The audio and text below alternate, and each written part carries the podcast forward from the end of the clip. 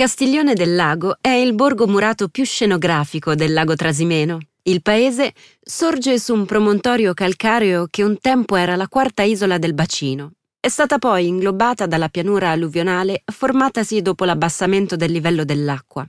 Oltre all'ottocentesca Porta Senese, vale la pena visitare la parrocchiale della Maddalena del 1867 e la chiesa di San Domenico di Guzman del 1683. Con la sua spiaggia e il lungolago alberato, il borgo possiede un'imponente rocca visitabile, collegata al Palazzo della Cornia, con maestosi ambienti affrescati dal pomarancio, tra cui la Sala del Trono.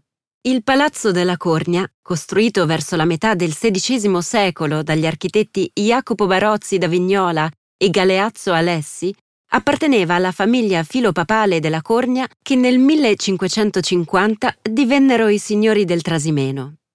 Un lungo camminamento collega il palazzo alla Rocca del Leone. Fu Federico di Svevia a volerlo come punto di riferimento per gli eserciti, riutilizzando una precedente fortificazione.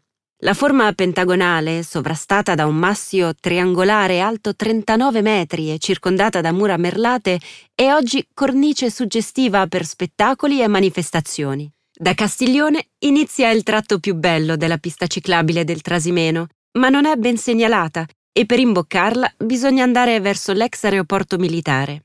Se vuoi avventurarti oltre la punta della badiaccia, puoi deviare verso l'interno e arrivare su una collina, al castello di Monte Gualandro, con una bella vista sul lago. Se intendi invece muoverti con il veicolo ricreazionale, è meglio fermarsi sulla strada principale, perché la strada è stretta e dissestata. In via Lungolago, in località Lido Arezzo, il camping Listro è situato sulla riva occidentale del lago Trasimeno a meno di 3 km dal centro storico di Castiglione del Lago e dispone di 100 piazzole attrezzate su manto erboso.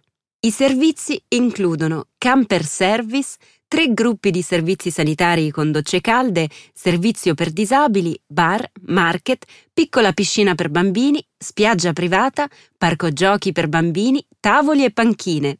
Altrimenti, in Viale Trappes, vi è un parcheggio senza servizi, tranquillo, con ottimi spazi verdi e perfetto per le passeggiate.